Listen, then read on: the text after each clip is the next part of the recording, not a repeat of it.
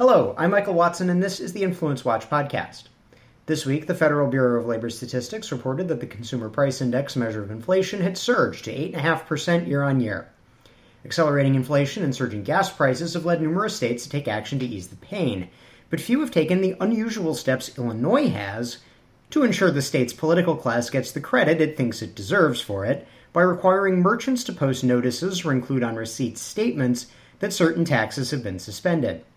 Joining me to discuss Illinois' recent tax decisions and the state's compulsory advertising for them is Adam Schuster, Vice President of Policy at the Illinois Policy Institute. Uh, Adam, before we begin, can you tell us a little bit about yourself and your work with IPI? Sure. So, uh, Adam Schuster, I'm uh, newly the Vice President of Policy at the Illinois Policy Institute. Uh, up until a few weeks ago, my title was Senior Director of Budget and Tax Research. So, my focus uh, is fiscal policy, which is uh, uh, fitting that that's what we're discussing um, today. Uh, and for people who aren't familiar with the Institute, the Institute is a nonpartisan, uh, independent think tank that performs public policy research uh, on problems facing Illinois and comes up with solutions to those problems. Uh, we then promote those solutions both to the General Assembly to try to get them to pass good bills and not pass bad bills, uh, and through the media. So let, let's set the stage. I mean, I, I'm in Maryland. When I think of Illinois, I think of a fellow high tax state. Um, what what's what's going on with grocery and fuel taxes uh, before all this, you know, suspension debate? Sure. So Illinois is one of only a handful of states that um, has a sales tax on groceries. Uh, like other states that do have a sales tax on groceries, um, it's reduced. So the, the normal state sales tax rate is 6.25%. You only pay a 1% um, tax on groceries. Uh, one of the tax changes that Governor Pritzker uh, and the General Assembly are proposing this year is to uh, basically lower the rate to 0% for a year, so no grocery tax um, for one year. Um, the other tax policy proposal, or the other tax policy proposals that the governor um, signed and the legislature agreed with, uh, are a six month delay in the gas tax increase. Uh, and I'm being very careful about how I say that because originally what the governor proposed was a, a one year suspension. Um, of the gas tax increase, but that's not actually what passed. What's what's the what's the difference between? I mean, yeah. what's the difference between a suspension and a delay? So, uh, you know, originally it would have been um, no penny increase this year at all. Uh, that means so. I, I, need to take a step back. Governor Pritzker doubled the gas tax uh, in in 2019. So when he took office, we had the 10th highest gas taxes in the nation. We now have the second highest gas taxes in the nation, thanks to that bill that that doubled the gas tax here. Uh, not only did it double the state gas tax, but it also put in place automatic annual increases of about a penny a year through inflation indexing that don't even require a vote from our politicians to go through. They just get more of your money with no accountability. Um, it also greatly expanded local governments' uh, authority to impose their own uh, local, local motor fuel taxes. So, in his budget this year, originally, the governor proposed um, not doing the penny increase this year, just no no increase in the gas tax this year. Um, just, just just waive it. Just waive, waive it, it, for this year. Waive it this year. It'll go back. Come back, go next, back year. next year. But yeah, waive it this year. Um, the road builders, other unions um, didn't like that idea because they pointed out that you'd be getting a lower baseline next year. You'd, you'd be missing out on a year of increases, and they said over ten years this would right. It's it's it's a compound it's a compound interest thing. precisely. So they, they were basically saying that it would cost them close to two billion dollars over ten years in, in road funds. So instead, the governor delayed the increase from July, when it normally would have taken effect, to January but there's still going to be another increase next July. So that just means we're getting two gas tax increases. So, so the so the so the annual one cent increase is in July. This bill kicked it six months. Exactly. But then it then the normal schedule resumes. Precisely. So there will be one January first this year, and then a, or, sorry January first next year, 2023, and then another July first, 2023. So we're just getting our taxes hiked twice next year instead of uh, once this year and once next year. Um, but worse than that. So, so and then Go ahead. Oh no, go ahead. I, I was going to say that I think the worst part of it is as pitiful as that relief is, and it, it's not relief. He's not cutting the gas tax. He's just delaying an increase.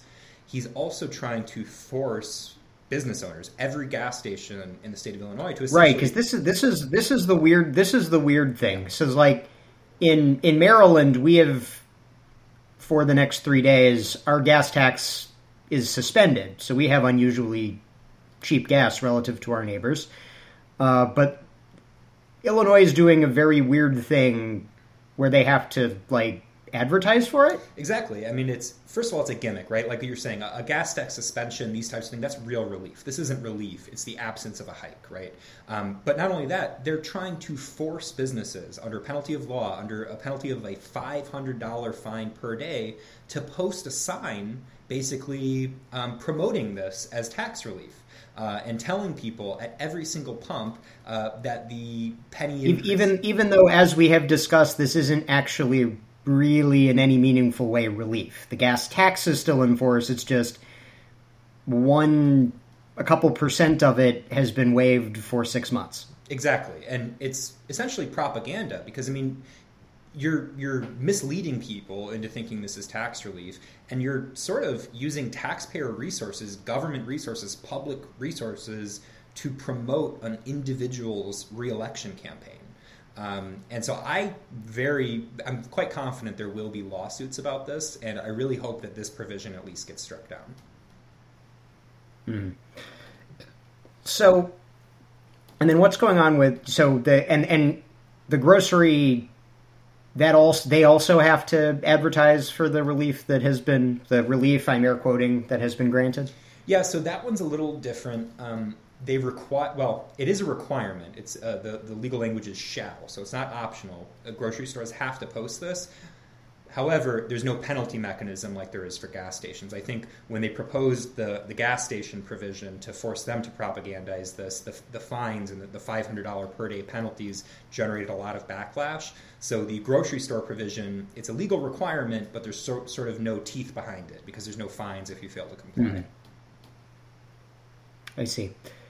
So how does how does all this interact with broader Illinois budget and tax policy? I know we've talked to a couple of your colleagues before, and it's a lot of not good. Well, you have to start from the baseline understanding that Illinois has among the highest state and local taxes in the nation. It depends on how you measure, but by some measures, we have the highest tax burden for a typical resident or for a middle class resident of all 50 states despite those extremely high taxes, we are also the most indebted state in the nation. So you think those two things uh, shouldn't be able to go together, but they do. Um, we take more money from our economy and from our taxpayers than any other state, and we still have more debt compared to the size of our state economy than any other state. The, the largest share of that debt being for unfunded pension liabilities. We've got the by far the worst pension crisis that any state or government has ever seen um, in this country. And and this has to, and this has quite a bit to do with how powerful the government worker unions are in the state. Yes, it, exactly. The, there's two primary reasons for this: uh, the the militant power of the government worker unions uh, in this state, and the fact that we had for over 30 years Mike Madigan, the longest-serving legislative leader of any legislature in U.S. history who was hand in hand, buddy buddy with the unions. They helped fund his campaigns, uh, and he helped pass legislation to increase their benefits without doing a cost estimate for how much it, it would cost or without coming up with a reasonable plan for how taxpayers could pay for those uh, very, very generous uh, retirement benefits. Mr. Madigan has been had some recent issues, has he not? Yes, he is no longer uh, the Speaker of the House. You know, uh, he uh, left uh, in the midst of a corruption scandal. Um, he's under federal indictment uh, for uh, alleged bribery schemes in which he um, accepted and sought bribes from ComEd, our state's largest energy utility, in order to pass legislation that jacked up energy rates on consumers. Hmm. Uh, and obviously, he is not alone in being a man of questionable ethics in Illinois government. I mean, four of our uh, last six governors have uh, gone to jail. We've got the largest number of public corruption convictions uh, of any state, and uh, the highest perception of public corruption uh, among voters of any state in the country. So uh, he's certainly not alone, and you know both both Madigan and the larger corruption issues are deeply connected to our fiscal problems and our debt problems, and that's why um, you know people don't trust politicians here when they make promises about tax policy. Uh, you saw the, the defeat of the progressive income tax last year. For people who aren't familiar, Illinois is one. Yeah, talk us talk us talk us through talk us through that a little bit because that was actually surprising. Yeah, at least from an outside view. I think it was surprising to a lot of people because Illinois is considered to be a deeply blue state. Um, you know, if you look at presidential uh, election vote totals and the like, and um, despite that, we're one of only a handful of states that has a constitutionally guaranteed flat income tax. Uh, Governor Pritzker uh, campaigned on and proposed a constitutional amendment that would have replaced that flat income tax guarantee with basically open ended taxing authority for the General Assembly to create as many rates as they wanted, as many brackets as they wanted, um, and was sort of. It would a, be like the federal income tax. Uh, like the federal income tax, yes, and we considered it, given the debt problems that we have, sort of Pandora's box uh, for Illinois. And while it was sold as, as a tax on the you'd, rich, you'd end up with California's state tax system. Precisely, it, it was a Trojan horse for higher taxes in the middle class because that's where the money is. And and when it was originally proposed, uh, it actually had about 65, 66 percent in public polls support, so uh, enough to support enough support to pass on the ballot. Um, and you know, the Illinois Policy Institute, I think, was one of the leading opponents of, of, this tax hike proposal, and we did a lot of work to educate people on the lack of guardrails and the fact that it could mean higher taxes for them. And it ended up failing with only 46% in favor. So, it, so it actually a majority voted against it. Exactly. Um, what does it What does it look like going forward? Obviously, now with uh, the you know, you have now this automatic increase in the fuel tax, which, although it's been delayed, will be coming back. Uh, they weren't able to get the progressive tax. Are they going to come back with that? Um, kind of what's what's the game going forward? Because none none of this pension stuff is going to get any better, is my understanding. Yeah, I, honestly, I think the game is to kick the can till after the election. Right now, um, the tax relief, such as it is, that's been proposed, is all temporary. Uh, you know, six months to a year um, and uh, it can't be sustained past that. Right, right now, Illinois is in a better position than it has been in two decades because we're floating on this flood of $14 billion in, in aid from the federal government, and that's supporting our cash flows. Um, that money runs out after this year. Illinois has spent all of that money essentially, um, and so without spending reform, without you know structural reforms to bring our budget into balance over a multi-year period, this tax relief can't be sustained. Um, the governor not only has not sought any of those reforms, um, in his first three years, he imposed 24 different tax and fee hikes that collectively took more than $5 billion extra out of the hands of private sector Illinoisans, both businesses and individuals. And if you look at this, this you know, sort of pitiful election year uh, tax relief, I, it's kind of a gimmick um, compared to the tax hikes that were imposed in the first three years, it still leaves the average Illinois family with a net tax hike of almost $2,200. Um, so, the, yeah, so, so, to call this tax relief, you're giving people back about $550 for one year, but you took about 2,700 from them, right? There's there's no way that this math works, and it's not tax relief. You're not even making people whole for the tax hikes you just imposed. Yeah, no, that that's that's wow. Um, so you know, um, I, I, think the, the, the budget outlook long term in Illinois is really mostly unchanged, but they're kind of using this federal money to act like the problems are solved to buy them breathing room until after November. Well, it's, I mean, that's expected but unfortunate. Um, anything else that you guys uh, are working on over at IPI that our listeners should know about? Well, um, I would say that if you're interested in reading about, uh, you know, these tax gimmicks, uh, IllinoisPolicy.org has all of the information. Um, I would also say because you know uh, what we do at the Illinois Policy Institute is not just point out problems. We we like to find solutions, and there are common sense fiscal solutions that have been instituted in other states to solve Illinois' debt problems, to bring down our deficit, and over time uh, eliminate uh, um, our debt and, and lower taxes. At the, at the at the risk of at the risk of putting you on the spot, is there like one that you would say is the most important Yes. that you would propose? The largest single thing that Illinois could do to lower its tax burdens at both the state and local level is a constitutional amendment to allow for pension reform. You can do that in a way that still protects the benefits that people have earned to date, but allows for reductions in how fast the benefits grow going forward. This would not only help So- balance the state budget, but also bring down property taxes because pension debt is the largest driver of our property tax burden. So, so in Illinois, they you can't you can't touch anything with pensions without a constitutional amendment. No, our our pension protections are an extreme legal outlier. Um, so most states and the federal government do have some protections for pension benefits, but they typically protect earned pension benefits, meaning that you can't take away money earned for work already performed. Uh, in Illinois, we have a pension clause that guarantees the entire benefit formula as of the first day an employee is hired. So if you were hired at age 20, um, you know, 35 years ago, nothing about your pension benefits can ever change until you know th- till you die. They're guaranteed. Right. So, so if I so if I if I sign on if I sign on as a bus driver at you know 21, whatever pension I've been was in force when I signed on, that's in force forever. Exactly. All of the the formula that determines them. So your salary can go up, your pension benefits can go up.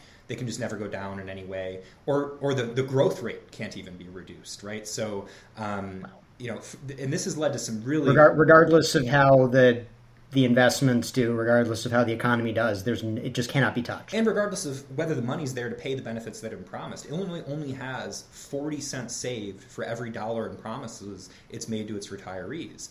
Um, so ultimately, the system is going to uh, go broke with, without some structural reform. The question is when, not if. Yeah, that that that math doesn't work. Um, and you know this this is a reform again. Uh, there's uh, if you look at official state numbers, which are, are they, they have lower debt estimates than the credit rating agencies, but according to the official state numbers, there's about 144 billion dollars in debt at the state level, and another 75 billion dollars in debt at the local level just for pensions. That's a 219 billion dollar problem. Uh, it's the leading driver of our budget deficits. It's the leading driver of our income tax hikes that have been imposed over the last decade, and it is the leading cause of property tax hikes because uh, these municipalities and cities throughout the state are just struggling to keep up with, with the cost of these pensions, um, and there's no way for them to do it without continually, year after year, asking property taxpayers for more. And the last time we had one of your colleagues on, uh, she told us that the organized labor has a ballot measure to make all of this even worse. Yes, so Amendment 1, uh, or you could call it the Union Power Amendment, uh, basically would create special constitutional protections that would give uh, public sector labor unions the ability to override the will of the voters, override even state law through collective bargaining. Um, and, you know, as bad as the progressive income tax proposal was, uh, this is probably the more dangerous uh, constitutional amendment proposal between the two because it has the ability to, to take these worst in the nation debt problems and just blow them up uh, beyond anything I think anybody has conceived of so far, or certainly anything we've seen. Um, no other state has anything like this Amendment 1 um, special guarantee for, for labor unions. Well, uh, thank you for joining us again, Adam Schuster, Vice President of Policy at the Illinois Policy Institute. Uh, we'll include links to some of his and his colleagues' work in today's show notes. That's our show for this week. We encourage our listeners to subscribe on Stitcher, Apple Podcasts, or Spotify. And if you have subscribed, thank you, and please leave us a five star rating. Those ratings really help us find new listeners, especially if they come with a positive review. We'll see you all next week.